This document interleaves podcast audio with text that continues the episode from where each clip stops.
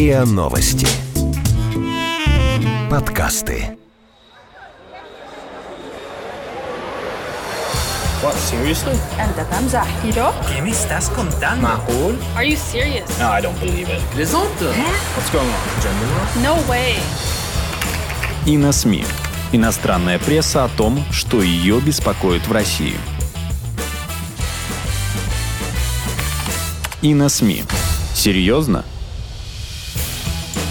Добрый день. С вами подкасты «И СМИ» и я, заместитель главного редактора портала «И СМИ» Яна Наумова. Мне кажется, запахло порохом. Чувство недоброе еще с прошлой недели, когда горели те танкеры в Оманском заливе. Интересно, ждать ли нам вооруженного столкновения США и Ирана на Ближнем Востоке? Разобраться в этом нам поможет мой коллега Дмитрий Бабич. Дмитрий, сегодня я приветствую тебя в новом качестве редактора английских переводов нашего сайта. Здравствуй. Здравствуй, Яна. Ну так что, будет война США с Ираном или нет? И, и если нет, то что ее остановит? Яна, я думаю, войны не будет. А вот предотвратят ее не иранские ракеты, не быстроходные катера того же Ирана и даже не мины в Армузском проливе. Войну предотвратят газетные статьи и гневные реплики ведущих по западному телевидению. Вот они войну и предотвратят. Серьезно? Все говорят, что пресса нынче ни на что уже не способна и не годна. А тут такое дело. И спасли мир, и землю уберегли от пожара, можно сказать. Что-то мне не очень верится. Объяснишь? Да, я понимаю, что ты имеешь в виду. Есть такое мнение, что с изобретением интернета и Ютьюба журналистов вообще стало как слишком много. Каждый сам себе Бовин, Фисуненко и Евгений Киселев из 90-х годов, если есть YouTube. А еще и автор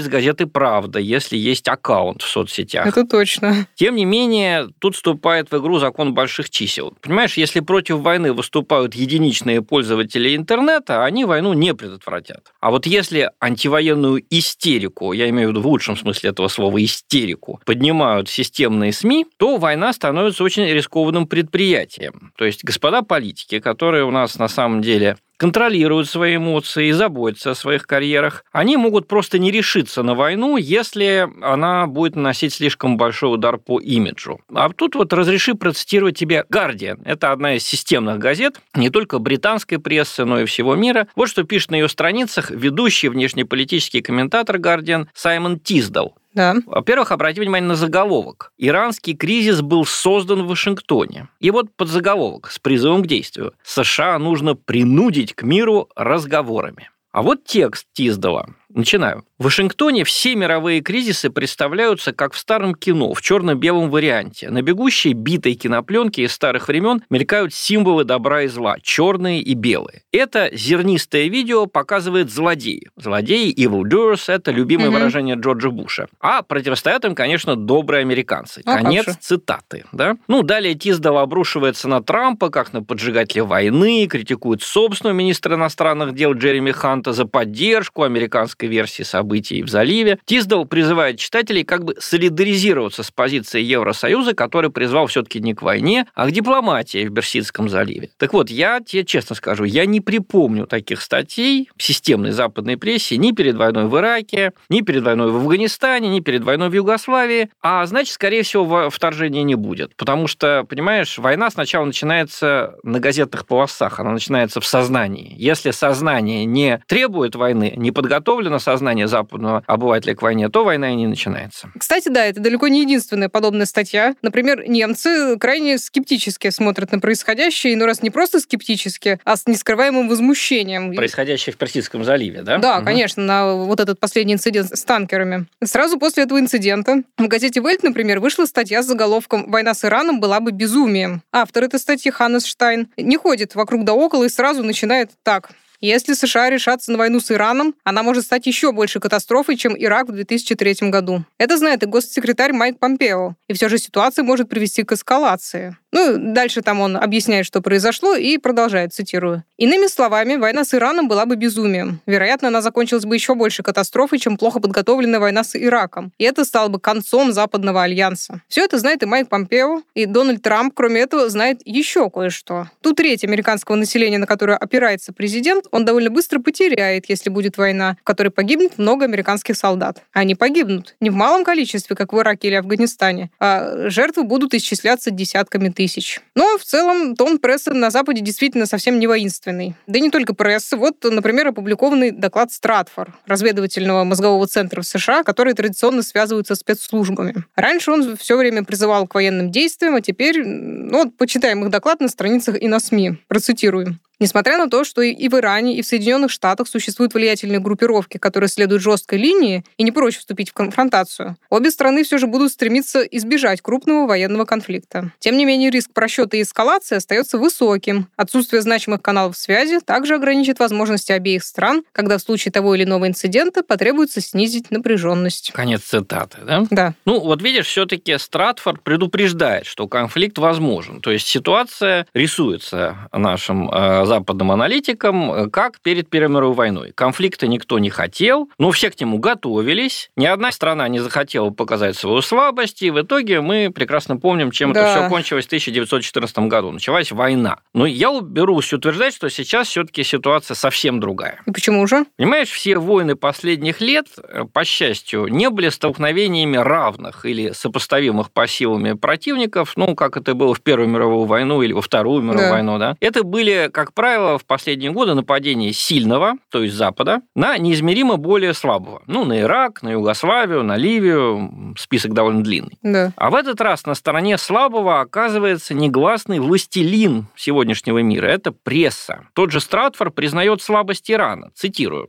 Осуществление угрозы перекрыть Армузский пролив, который может воспользоваться Иран, вряд ли возможно. У Ирана есть весьма небольшое окно возможностей, чтобы заложить все свои мины и нанести как можно больше ущерб в районе Армузского пролива. Ну, то есть, что хочет сказать автор? Иран слаб в военном отношении. Он, конечно, не может э, нанести удар по территории Соединенных Штатов, и если нанесет удар по территории Израиля, то не, не разрушительный. Да? Тем не менее, на стороне Ирана выступает читает сейчас, так получилось, огромная часть европейской и американской прессы. И вот это все-таки другая ситуация. Позволь с тобой не согласиться на все сто процентов. Тут важно не только нежелание западной прессы увидеть победоносную для Трампа войну. Вот, например, норвежская Дагбладет выделяет роль России. Цитирую. «Сегодня Россия очень отличается от той униженной страны, которой приходилось оставаться в стороне, пока НАТО бомбило Сербию, или когда США в 2003 году вторглись в Ирак. Все вспоминают Ирак. Ирак, бывший важнейшим союзником России на Ближнем Востоке Востоке. С тех пор Россия успела наглядно продемонстрировать свои внешнеполитические амбиции и волю к действиям на Украине, в Сирии, а недавно и в Венесуэле. Все это подчеркивает, что Россия в дальнейшем готова зайти очень далеко, чтобы защитить свой статус внешнеполитической сферы державы, на который она, по ее мнению, имеет право, требуя, чтобы к ней прислушивались и принимали ее мнение во внимание. Если Россия не вмешается в войну с Ираном, это подорвет ее самооценку. Едва ли Путин на это пойдет. Так вот пишет журналист Дагбладет. Да, роль нашей страны в сдерживании американских войн и вправду возросла в последние годы. Это признают все и на Западе, и на Востоке. Ну, та же Дагбладет, норвежская газета, все-таки признает, что без конфликта внутри самого Запада, сдерживающего потенциала России для предотвращения войны с Ираном могло бы и не хватить. Цитирую. «Для отношений между США и Евросоюзом новая война станет катастрофой. Ведь эти отношения и так очень напряжены из-за разногласий по поводу ядерного соглашения с Ираном. Напомню тебе, что Евросоюз не хотел выходить из этого соглашения, из него вышел именно Дональд Трамп, президент mm-hmm. США, после чего э, Евросоюз даже пытался продолжить торговлю с Ираном, несмотря на американские санкции. Далее продолжает Дагбладет. Выступает против и России, которая, конечно, будет протестовать, но сейчас это уже совсем не та ослабленная и парализованная страна, что высказывалась против войны в Ираке в 2003 году, и уже нет уверенности, что Россия ограничится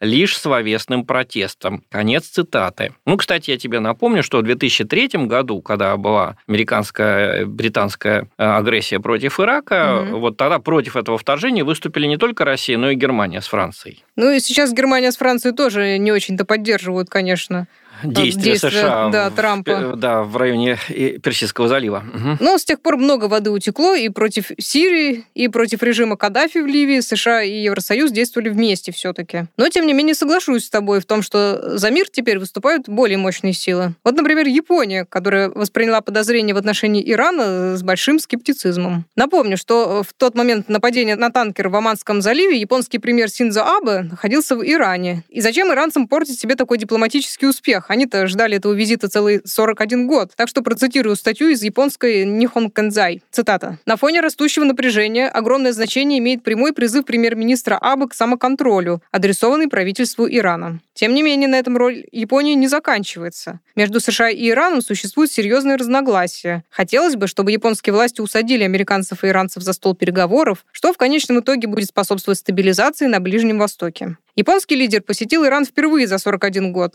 Между США и Ираном нет дипломатических отношений. Синзо Абе находится в хороших отношениях с президентом США Дональдом Трампом и может играть роль посредника. Важно, что на пресс-конференции после встречи с Абе президент Ирана Рухани заявил, мы готовы соблюдать соглашение. А духовный лидер Хаминеи также подчеркнул, мы не будем производить, хранить и применять ядерное оружие. Таких намерений у нас нет. Необходимо идти к миру, ведь в конце июня в Осаке пройдет саммит Большой Двадцатки, где будут представлены ядерные державы Великобритания, Франция, Германия, Россия и Китай. Надо там поставить вопрос о мире с Ираном. То есть вот японцы хотят взять на себя посредническую роль и, в общем, надеются предотвратить конфликт, если все-таки будет опасность, что он разгорится. Ну и с их стороны это... это особенно важно, потому что танкер вообще-то предназначался для транспортировки нефти в Японию, да, то есть ну, Кстати, это да. была их собственность, и зачем Ирану, в этом состоит логика, так сказать, оппонентов Трампа и Помпео, они говорят, зачем Ирану нападать на танкер с японской собственностью, по сути дела, на японский танкер, если в это время японский премьер впервые за 41 год приехал в Тегеран, да, неужели нельзя найти другое время, э, если они задумали действительно такой злодейский поступок, да? Но в любом случае они готовы посредничать, это настоящий пацифизм с их стороны, сделать все, чтобы предотвратить конфликт. Это уж точно. Японцы, кстати, повидав ядерное оружие в действии, да, в Хиросиме, в Нагасаки, известны своей тягой к миру. Тем не менее, вот обрати внимание на такой факт. Япония довольно от, отстраненно относилась и к войне в Ираке, и к войнам в Афганистане, в Югославии. Никаких особенных мирных инициатив от Японии мы тогда не видели. А сейчас вот другое, да, по всей видимости, войны в сегодняшнем мире становятся все более дорогими авантюрами. И вот мы уже видим традиционно нейтральный Китай, который всегда вот по принципу только бизнес, ничего личного, даже вот этот нейтральный Китай активно выступает сейчас против войны с Ираном. И не только против войны, так сказать, горячей, да, э, Китай выступает против антииранских санкций, то есть против войны экономической. Ну и вот Япония тоже подтягивается. Да, хотелось бы, чтобы наши постсоветские войны как-нибудь все-таки тоже были затушены, даже если это и обойдется недешево нам. Ну, пусть так и будет. Ну, к сожалению, тут одними деньгами не обойдешься. США и ЕС, наоборот, говорят, что конфликт на Украине надо заканчивать не миром и компромиссом, а вот победой, победой над Россией. Причем в идеале победу эту нужно достичь не оружием, а просто сделав войну слишком дорогостоящей для Москвы. Но я все-таки думаю, наши слушатели с нами согласятся, что Украина нам дорога, так что может так случиться, что у США деньги кончатся раньше, чем у России. Ну, а по крайней мере, нам об этом говорит журнал «Экономист», который свидетельствует, что в долгосрочном плане над системой, которую возглавляет США, нависла угроза. Уже есть наметки на бунт на корабле,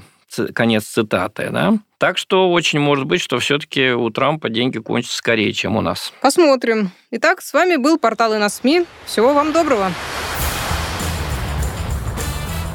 Вы слушали эпизод подкаста «И на СМИ». Иностранная пресса о том, что ее беспокоит в России. Подписывайтесь на подкаст на сайте ria.ru в приложениях подкаст с Web Store и Google Play. Комментируйте и делитесь с друзьями и на СМИ. Серьезно?